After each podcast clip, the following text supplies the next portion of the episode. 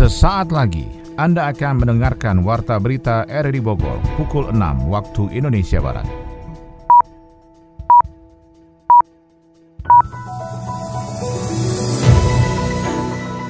Selamat pagi, kami kembali menyapa Anda dalam Warta Berita RRI Bogor edisi hari ini, Rabu 18 Maret 2021. Siaran ini bisa Anda dengarkan melalui aplikasi RRI Play di smartphone Anda dan juga Anda bisa dengarkan di Radio Tegak Beriman Kabupaten Bogor, Jawa Barat yang turut menyiarkan siaran kami pagi ini. Berikut kami sampaikan berita utama.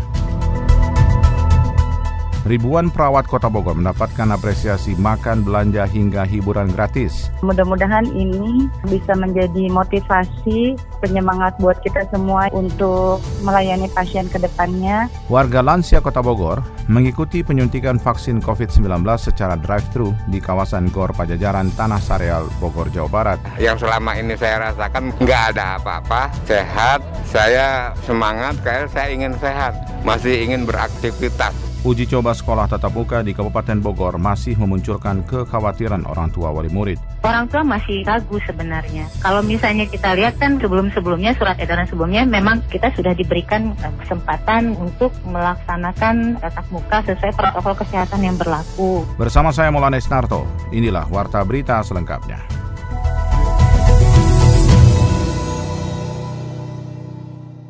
Hari Perawat Nasional 17 Maret 2021 di Kota Bogor diwarnai dengan pemberian apresiasi kepada ribuan perawat. Para pejuang COVID-19 mendapatkan kupon belanja, hiburan hingga makan gratis yang langsung dilayani Wali Kota Bogor Bima Arya beserta jajaran pemerintah Kota Bogor termasuk penyintas COVID-19 yang sudah sembuh. Kita akan ikuti laporan Sony Agung Saputra. Ini juga. Ibu pesanannya apa? Perawat yang biasa melayani masyarakat di berbagai rumah sakit di Kota Bogor mendapat pelayanan khusus dari Pemkot Bogor. Perawat yang merupakan pejuang COVID-19 itu dalam Hari Perawat Nasional mendapatkan jamuan makan di restoran ternama di Kota Hujan. Bahkan perawat itu pun mendapatkan pelayanan langsung dari Wali Kota Bogor Bima Arya dan jajaran Pemkot Bogor termasuk penyintas COVID-19 yang sudah sembuh. Wali Kota Bogor Bima Arya menegaskan sebagai penyintas COVID-19 tentu harus berterima kasih kepada perawat yang rela jiwa dan raga dalam upaya menyembuhkannya. Pelayanan saat Hari Perawat ini merupakan bagian kecil dari apresiasi terhadap perjuangan melawan pandemi. Satu tahun yang lalu, 17 Maret, saya dinyatakan positif. Positifnya 19, tapi swabnya tanggal 17. Kemudian saya dirawat oleh Suster Novi, Suster Susi, ya, ada perawat Dwi juga di situ yang hari ini kita reuni lagi. Saya kehilangan kata-kata yang paling layak untuk menyampaikan terima kasih kepada semua. Terima kasih ini ya bukan hanya dari para penyintas ya, tapi dari seluruh warga Bogor atas dedikasi perawat yang luar biasa selama ini satu tahun mereka berjuang luar biasa. Sementara itu salah seorang perawat dari RSUD Kota Bogor Susi Arianti mengaku bangga dengan adanya apresiasi dari Pemkot Bogor yang menjamunya sehingga menjadi motivasi dalam memberikan yang terbaik bagi pelayanan medis pasien COVID-19. Mudah-mudahan ini bisa menjadi motivasi penyemangat buat kita semua untuk melayani pasien ke depannya, khususnya pasien yang terkonfirmasi COVID dan harapan kami mudah-mudahan angkanya terus turun dan Indonesia bebas dari COVID-19. Agenda itu juga merupakan ajang promosi kesehatan dengan adanya edukasi untuk mulai kebiasaan baru sehingga bisa optimal dalam melawan COVID-19. Semua tata cara pelayanan menggunakan protokol kesehatan sehingga maksimal dalam memutus mata rantai penyebaran COVID-19. Sekitar 300 orang lanjut usia di Kota Bogor mengikuti vaksinasi COVID-19 dengan pola drive-thru atau tidak turun dari kendaraan di Gor Pajajaran. Dinas Kesehatan menyediakan empat meja dan beberapa tenaga kesehatan di setiap meja pada pelaksanaan vaksinasi dengan pola drive-thru tersebut. Laporannya akan disampaikan Muklis Abdillah. Setelah berbagai elemen masyarakat di kota Bogor mendapat suntikan vaksin COVID-19, mulai kemarin giliran para lanjut usia lansia mendapatkan suntikan vaksin yang sama. Vaksinasi para lansia tersebut antara lain dilaksanakan di Komplek Gor Pajajaran secara drive-thru. Vaksinasi cuma-cuma itu terselenggara atas kerjasama Kemenkes, Pemkot Bogor, Gojek, dan Halodoc. Di antara para lansia yang divaksin itu ada sekitar 10 orang pengemudi ojek online ojol yang juga mendapat vaksin tersebut. Mereka terlihat semangat menerima vaksin corona karena mereka pada usia senja mengaku ingin tetap sehat. Di antaranya Kuryani 67 tahun warga RT 2 RW 10 Kelurahan Tanah Baru, Kecamatan Bogor Utara yang menjadi ojol sejak lima tahun yang lalu. Ya Alhamdulillah waktu divaksinnya mah nggak ada apa-apa. Dan sampai saat ini juga belum ada apa-apa. Hanya ada sedikit rasa kantuk ya entah mungkin capek kurang tidur atau memang ada reaksi dari ini. Kita juga belum tahu. Mudah-mudahan sih kita sehat selalu ya. Yang selama ini saya rasakan nggak ada apa-apa. Sehat saya semangat kayak saya ingin sehat. Masih ingin beraktivitas, jadi masih ingin bersosialisasi gitu. Kalau di rumah mungkin saya cepat pikun. Ia pun mengimbau rekan-rekannya sebagai ojol untuk mau divaksin karena diakui ada beberapa rekannya yang masih enggan untuk divaksin. Ada juga belum tahu katanya ini vaksin ini kan kita belum jelas katanya ini ininya itunya ininya seolah-olah jadi meragukan gitu ya. Tapi saya yakin saya harus vaksinasi dan harus sehat. Sementara itu, Kadinkes Kota Bogor Sri Noworetno saat mendampingi wali kota meninjau pelaksanaan vaksin menyebutkan lansia yang divaksin di Gor ber, lansia yang divaksin di Gor berjumlah 300 orang. Sekota Bogor seluruhnya ada sekitar 61 ribu yang dilayani di 25 puskesmas dan 14 rumah sakit. Sementara ini 21 ribu lansia yang ditargetkan selesai vaksinasi selama sepekan ke depan. Pemerintah Kabupaten Bogor mulai 15 Maret lalu melakukan uji coba sekolah tatap muka di 170 sekolah yang telah lolos verifikasi dan validasi. Wakil Kepala Sekolah Bidang Kurikulum SMA Negeri 1 Dramaga, Trisia Agustina mengakui masih ada keraguan dari orang tua terhadap pelaksanaan sekolah tatap muka, khususnya soal penerapan prosedur kesehatan. Laporan ini akan disampaikan Adi Fajar Nugraha. Pemerintah Kabupaten Bogor mulai 15 Maret lalu melakukan uji coba sekolah tatap muka di 170 sekolah yang telah lolos verifikasi. SMA Negeri 1 Dramaga menjadi salah satu sekolah yang lolos verifikasi untuk dilakukan uji coba sekolah tatap muka. Verifikasi dibuat oleh pemerintah Kabupaten Bogor bersama Satgas COVID-19 guna memastikan seluruh prosedur dan skema pembelajaran aman dilaksanakan. Wakil Kepala Sekolah Bidang Kurikulum SMAN Negeri 1 Dramaga, Trisia Agustina menjelaskan, verifikasi yang dilakukan pada dasarnya melihat kesiapan, sarana dan prasarana sekolah dalam menunjang protokol kesehatan. Selain itu, sekolah juga harus membuat skenario jadwal pembelajaran agar pada pelaksanaannya tidak menimbulkan kerumunan di sekolah. Untuk verifikasinya sendiri, di awal kami harus mengirimkan standar protokol kesehatan yang sudah kami lakukan gitu, yang sudah kami persiapkan di sekolah. Sebenarnya itu lebih cenderung ke sarana prasarananya. Misalnya kami sudah menyediakan desinfektan chamber, kemudian adanya wastafel di setiap ruang. Kami juga harus mempersiapkan jadwal simulasinya, jadwal pelajaran selama simulasi. Jadi untuk mereka evaluasi apakah pelaksanaan seperti ini jadwalnya apakah bisa sesuai atau tidak. Trisia mengatakan, meskipun sekolah telah mempersiapkan seluruh skema sesuai arahan dari Satgas COVID-19, namun masih terdapat keraguan dari orang tua terhadap pelaksanaan pelaksanaan sekolah tatap muka. Keputusan anak belajar tatap muka di sekolah nantinya akan dikembalikan pada pemberian izin orang tua. Kalau kita lihat sebenarnya masih ada keraguan dari orang tua sebenarnya. Orang tua mungkin karena sekarang trennya juga mungkin sedang agak naik. Nah jadi orang tua masih ragu sebenarnya. Kalau misalnya kita lihat kan sebelum-sebelumnya surat edaran sebelumnya memang kita sudah diberikan eh, kesempatan untuk melaksanakan tatap muka sesuai protokol kesehatan yang berlaku. Diawali dari dinas pendidikan, kemudian dari satuan pendidikannya sendiri sendiri, kemudian di keputusan akhir adalah dari orang tua. Kalau orang tua mengizinkan atau tidak anaknya untuk mengikuti PTM di sekolah. Pemkap Bogor telah melakukan screening terhadap 200 sekolah yang mengajukan, namun hanya 170 sekolah yang dinyatakan lolos verifikasi dan layak untuk melaksanakan uji coba sekolah tatap muka. Uji coba dilakukan mulai 15 Maret hingga 10 April itu dilaksanakan dengan tetap mengedepankan protokol kesehatan dan pembatasan jumlah peserta didik sambil mencari formulasi yang pas untuk kegiatan belajar mengajar.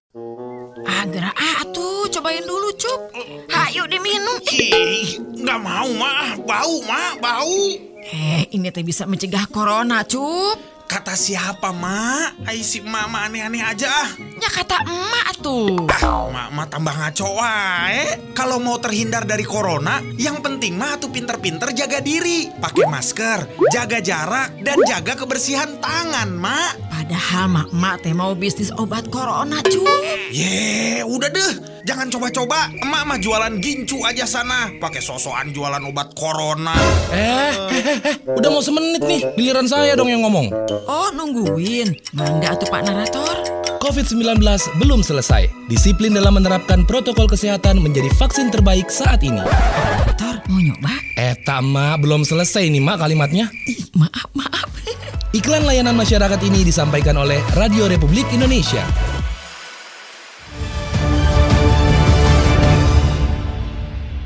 Wakil Menteri Pertahanan Letnan Jenderal TNI M. Herindra mengharapkan bahwa wisudawan Universitas Pertahanan mampu menjawab tantangan bangsa dan negara yang tidak mudah dalam menghadapi pandemi COVID-19. Berikut laporan Sony Agung Saputra. Wisudawan wisudawati yang diwisuda saat ini berjumlah 432 orang. Terdiri dari Sivitas Akademika Universitas Pertahanan Unhan melakukan sidang senat terbuka untuk mewisuda 432 orang lulusan kader intelektual bela negara di Aula Merah Putih Unhan RI kawasan IPSC Sentul Bogor Rabu pagi. Wakil Menteri Pertahanan Wamenhan Letjen TNI M. Herindra mengungkapkan saat ini tantangan bangsa dan negara Indonesia tidak mudah dalam menghadapi pandemi COVID-19. Wisudawan Universitas Pertahanan harus menjawab tantangan itu dengan adanya karya solusi untuk Ibu Pertiwi. Perkembangan lingkungan strategis, baik global, regional, maupun nasional saat ini telah menciptakan spektrum ancaman, tantangan, dan risiko yang kompleks terhadap pertahanan negara. Dalam menghadapi ancaman tersebut, perumusan kebijakan strategis sangat diperlukan. Dalam konteks ini, peran sumber daya manusia, pertahanan yang unggul dan maju sangat penting dalam merumuskan dan menentukan kebijakan strategis yang dimaksud. Saudara semua yang sudah hari ini sudah menjadi bagian dari komunitas pertahanan. Komunitas pertahanan yang berisi sumber daya manusia yang unggul dan maju di bidang pertahanan negara Rektor Universitas Pertahanan Unhan Laksamana Madya TNI Amarullah Oktavian mengatakan dalam wisuda itu 432 wisudawan terdiri dari enam orang lulusan program doktoral S3 dan 426 orang program magister atau S2 dari empat fakultas. Semua wisudawan sudah mendapat bekal keilmuan selama menimba ilmu di Unhan dari dosen terbaik di Indonesia. Bagi Universitas Pertahanan, pandemi COVID-19 ini adalah bentuk nyata ancaman non-militer. Bagaimana kita nanti untuk menghadapi berikut-berikutnya dan sebagainya. Ini yang penting. Jadi tidak hanya ini sesaat, tapi bagaimana nanti Indonesia menghadapi ancaman-ancaman non-militer yang sejenis ini. Jadi mudah-mudahan saja ilmu yang sudah kita berikan ini dari Universitas Pertahanan betul-betul bisa diaplikasikan di masyarakat. Saat sidang terbuka Senat Unhan yang sekaligus disnatalis ke-12 itu juga berlangsung penampilan marching band dan peragaan silat dari perguruan Merpati Putih yang ditampilkan mahasiswa setempat. Kegiatan rapat mingguan tatap muka Rabu Keliling Bowling pemerintah Kabupaten Bogor kembali bergulir setelah hampir satu tahun tidak dilakukan akibat penerapan PSBB dan PPKM di Kabupaten Bogor. Bowling pertama di awal tahun 2021 dilakukan tatap muka bersama perwakilan kepala desa dan tokoh desa setempat. Selebihnya disiarkan secara daring melalui perangkat aplikasi internet. Untuk mengetahui kegiatan bowling Bupati dan Wakil Bupati Bogor itu, kita ikuti laporan Yofri Haryadi. Kegiatan rapat minggon tatap muka Rabu keliling bowling kembali bergulir setelah hampir satu tahun tidak dilakukan akibat penerapan PSBB dan PPKM. Kegiatan Rabu keliling Bupati dan Wakil Bupati Bogor pertama di awal tahun 2021 itu pun diselenggarakan di Lido MNC Cigombong, Kabupaten Bogor. Meski dilakukan tatap muka, namun peserta yang umumnya adalah masyarakat hanya diwakili oleh perwakilan kepala desa dan tokohnya saja. Selebihnya disiarkan secara daring melalui perangkat aplikasi internet. Pada kesempatan yang sama, Bupati Ade Yasin juga melihat dari dekat program belajar tatap muka PTM yang diselenggarakan di SDIT Al-Fatih, Kecamatan Cigombong, dan dilanjutkan dengan dialog bersama warga menyampaikan rencana dan program kerja ke depan. Salah satunya pengembangan kawasan ekonomi khusus pariwisata wisata di Lido MNC Cigombong. Kita mulai lagi bowling tapi tetap dengan protokol kesehatan ya, wajib itu mah. Sisanya itu virtual. Jadi yang hadir di sini kami, ada Bupati dan Wakil Bupati, terus tokoh dari MUI dan beberapa dinas terkait nanti bergiliran dan yang hadir kepala desa dengan perangkat kecamatan. Biasa program. kaitan program, terus hal-hal yang harus diupdate juga oleh kepala desa. Ya Di mana tadi disampaikan KEK sedang dalam proses pembangunan KEK dan ini juga mudah-mudahan dapat menyerap tenaga kerja ya karena yeah. ada peluang tenaga kerja yang cukup banyak. Keberadaan UMKM di Kecamatan Cigombong menjadi prioritas pemerintah daerah. Untuk itu dilibatkan dalam lingkaran bisnis pariwisata yang akan berkembang pesat. Bendahara Forum UMKM Kecamatan Cigombong, Asfiani, mengatakan berkat koordinasi dari pemerintah daerah, pihak MNC memberikan gerai untuk Forum UMKM Cigombong dan mengakomodir hasil produksi industri kreatif dan kuliner masyarakat Cigombong. Dengan adanya KEK ini, jadi kita itu para pelaku UKM di Kecamatan Cigombong pengennya kita bisa ya, maju di tanah sendiri lah istilahnya kan. Kenapa kalau memang kita bisa maju dengan adanya KEK kenapa tidak peningkatan mutu dari UKM-UKM kita ya terus terang aja karena kita ini kan awalnya Cigombong itu daerah yang ya jauh dari inilah ya keramaian. Alhamdulillahnya juga kita udah dikasih space khusus galeri di MNC ya. Ada 400 pelaku usaha kecil dan menengah bergerak di bidang industri kreatif dan pariwisata di Cigombong dan sekitarnya. Kesiapan mereka akan menjadi magnet besar pariwisata di Indonesia dan Jawa Barat dengan dibangunnya kawasan wisata bertaraf internasional dan menjadi ikon baru sport and tourism. Wakil Bupati Bogor Iwan Setiawan menegaskan, lahan di sekitar pura di Taman Sari Kabupaten Bogor adalah milik pemerintah daerah dan sudah memiliki legalisasi sah berupa sertifikat. Pemerintah berencana meng-KSO-kan lahan di sekitar pura dengan luas sekitar 30 hektar untuk sarana dan prasarana wisata di kawasan itu. Kembali Yofri Haryadi akan melaporkan untuk Anda. Pengembangan pariwisata di Kabupaten Bogor tidak hanya pada sektor pariwisata di gemerlap hiburannya saja, namun juga wisata religi yang ternyata sudah dimiliki oleh Kabupaten Bogor. Salah satu spotnya adalah kawasan Pura Jagat Karsa di Kecamatan Taman Sari, Kabupaten Bogor. Wakil Bupati Bogor Iwan Setiawan mengungkapkan setiap tahunnya acara ritual besar banyak dilakukan umat Hindu di Taman Sari Bogor. Dengan estimasi jumlah kunjungan pada saat normal sebelum pandemik mencapai 100 ribu orang setiap tahun. Namun sayang fasilitas penunjang infrastruktur seperti jalan, tempat penginapan, dan rumah makan tidak tersedia dengan perencanaan yang matang yang berakibat menjamurnya pedagang kaki lima dan lapak liar yang merusak pemandangan. Wabub Bogor Iwan Setiawan menegaskan lahan di sekitar Pura di Taman Sari, Kabupaten Bogor adalah milik pemerintah daerah dan sudah memiliki legalisasi sah berupa sertifikat. Pemerintah berencana meng-KSO-kan lahan di sekitar Pura dengan luas sekitar 100 hektar untuk sarana dan prasarana wisata di kawasan itu.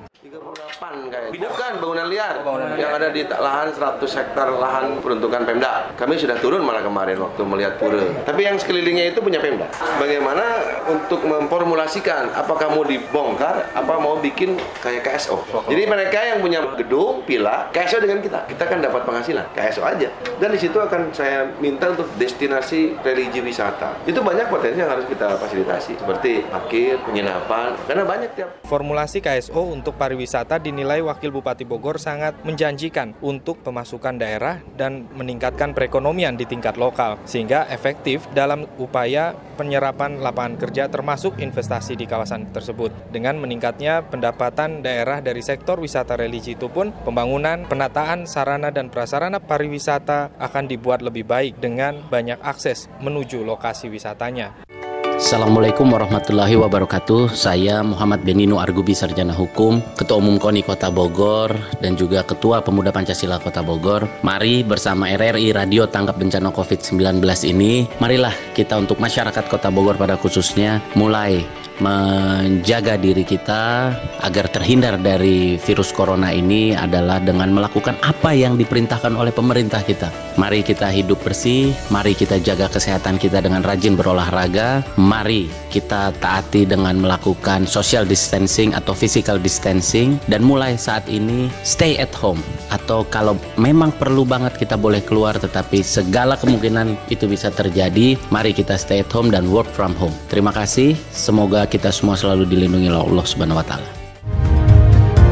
Anda tengah mendengarkan Warta Berita di Bogor.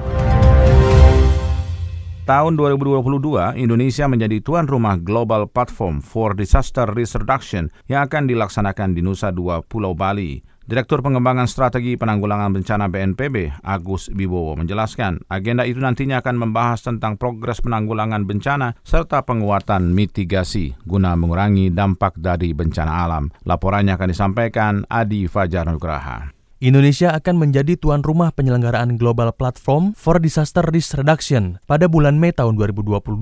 Pertemuan yang dilaksanakan di bawah koordinasi United Nations Office for Disaster Risk Reduction nantinya akan mengundang sekitar 190 negara bertempat di Nusa Dua Pulau Bali. Ditemui saat rakor persiapan UNDRR di Kota Bogor pada Rabu siang, Direktur Pengembangan Strategi Penanggulangan Bencana BNPB Agus Wibowo menjelaskan, agenda tersebut nantinya akan membahas tentang progres penanggulangan bencana serta penguatan mitigasi guna mengurangi dampak dari bencana alam. Kita akan mengundang yang akan datang kurang lebih ada sekitar 190-an negara. Kira-kira akan mendatangkan 5.000 orang nanti akan bertemu di Bali untuk membicarakan tentang progres penanggulangan bencana, misalnya Sendai Framework for Disaster Risk Reduction SFDRR program yang bertemu di disepakati secara internasional sampai tahun 2030 yang dilaksanakan secara internasional nanti akan di salah satunya dibahas di situ dan juga akan membahas agenda-agenda kebencanaan yang lainnya. Agus mengungkapkan, dipilihnya Indonesia sebagai tuan rumah UNDRR karena Indonesia memiliki beragam bencana dengan pengalaman yang banyak dalam hal mitigasi dan penanganan. Selain itu, Indonesia akan unjuk gigi dalam hal teknologi dan produk penanganan bencana alam untuk dipamerkan ke negara-negara lain. Pertama, Indonesia punya banyak bencana sehingga kita punya pengalaman, punya produk-produk yang bisa dipamerkan juga, dipamerkan ke negara-negara yang bisa ditiru. Kita juga udah punya namanya RIPB Rencana Induk Penanggulangan Bencana, rencana jangka panjang penanggulangan bencana sampai 2044. Itu salah satunya kita respon juga kita akan menyajikan progres pelaksanaan SFDRR, Sendai Framework Disaster Reduction. Saat ini pemerintah bersama BNPB tengah melakukan persiapan baik teknis maupun anggaran dalam agenda internasional UNDRR. Pemerintah juga berharap dipilihnya Indonesia menjadi tuan rumah pelaksanaan pelaksanaan UNDRR menjadi peluang besar untuk pemulihan sektor ekonomi dan pariwisata. Kini kami sampaikan berita ekonomi dan olahraga. Kementerian Perencanaan Pembangunan Nasional PPN Badan Perencana Pembangunan Nasional Bapenas memprediksi pertumbuhan ekonomi pada 2021 di kisaran 4,2 persen hingga 4,8 persen. Menteri PPN Kepala Bapenas Suharso Manuarfa menyatakan pertumbuhan 4,2 persen akan terrealisasi jika kasus pandemi COVID-19 menurun hingga September 2021, sedangkan pertumbuhan 4,8 persen tercapai jika penurunan kasus pandemi COVID-19 terjadi pada Juli 2021. Soeharto merinci untuk mencapai pertumbuhan 4,8 persen, maka vaksinasi harus mampu mencapai lebih dari 1 juta orang per hari dari target sasaran vaksin mencapai 70 juta atau 39 persen dari asumsi 181,5 juta orang yang harus selesai pada Juli 2021. Jika vaksinasi hanya mampu mencapai angka di bawah 1 juta per hari dan target sasaran vaksin 70 juta orang baru terrealisasi pada September 2021, maka pertumbuhan ekonomi akan mencapai 4,2 persen.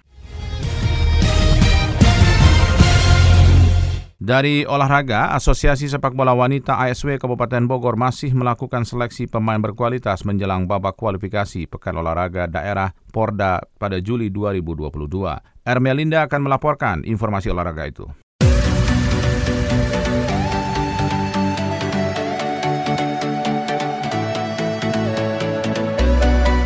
Asosiasi Sepak Bola Wanita ASW Kabupaten Bogor masih melakukan pencarian dan seleksi pemain untuk membentuk tim sepak bola putri yang akan berjuang di babak kualifikasi Pekan Olahraga Daerah BK Porda pada Juli 2022.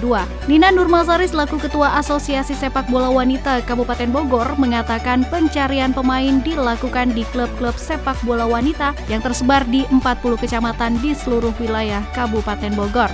Untuk melakukan perekrutan pemain tersebut, pihaknya telah menunjukkan menunjuk seorang kepala pelatih yaitu Abdus Sobur yang dibantu asisten pelatih Adi Kuswanto. Selain itu juga dipersiapkan satu pelatih fisik yang diharapkan bisa memaksimalkan latihan menuju babak kualifikasi Porda 2022 mendatang. Agenda terdekat adalah menyiapkan tim dari mulai seleksi kalau nanti memang sudah terbentuk timnya berarti latihan rutin untuk persiapan BK Porda yang rencananya awal Juli. Selain mempersiapkan tim, Nina Nurmasari berupaya memenuhi kebutuhan peralatan dan mendapatkan izin latihan di lapangan sepak bola yang sementara ini masih harus bergantian dengan cabur lainnya. Babak kualifikasi yang akan dilaksanakan pada Juli mendatang menurut Nina terlalu cepat, namun ia tetap akan berusaha memberikan yang terbaik dan seleksi bagi para atlet pun masih terus dilakukan oleh timnya. Kita seleksi masih berjalan sampai hari Sabtu. Jadi menurut pelatih kepala ini kan beliau belum menemukan yang benar-benar benar-benar bagus. Walaupun pembukaan seleksinya kemarin sudah dari hari Jumat, tetapi sampai sekarang masih berjalan dan kalau di lapangan masih ada calon-calon atlet yang bagus tapi belum sempat dites, masih boleh untuk masuk seleksi. Jadi terus berjalan sampai hari Sabtu karena kita ingin mendapatkan yang terbaik. Penjaringan atlet sepak bola wanita dilakukan dengan cara mengirimkan surat resmi kepada seluruh klub sepak bola wanita yang ada di Kabupaten Bogor. Nina memiliki impian pada Porda 2022 mendatang bisa memberikan yang terbaik dan meraih emas.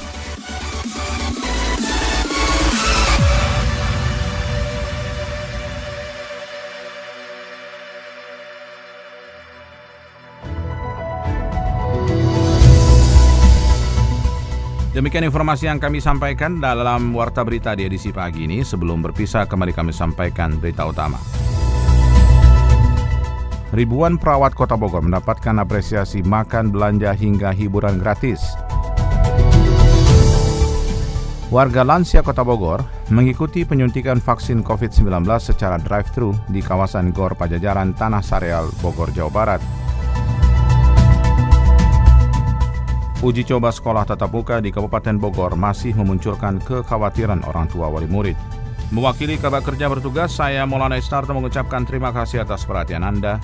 Selamat pagi, sampai jumpa.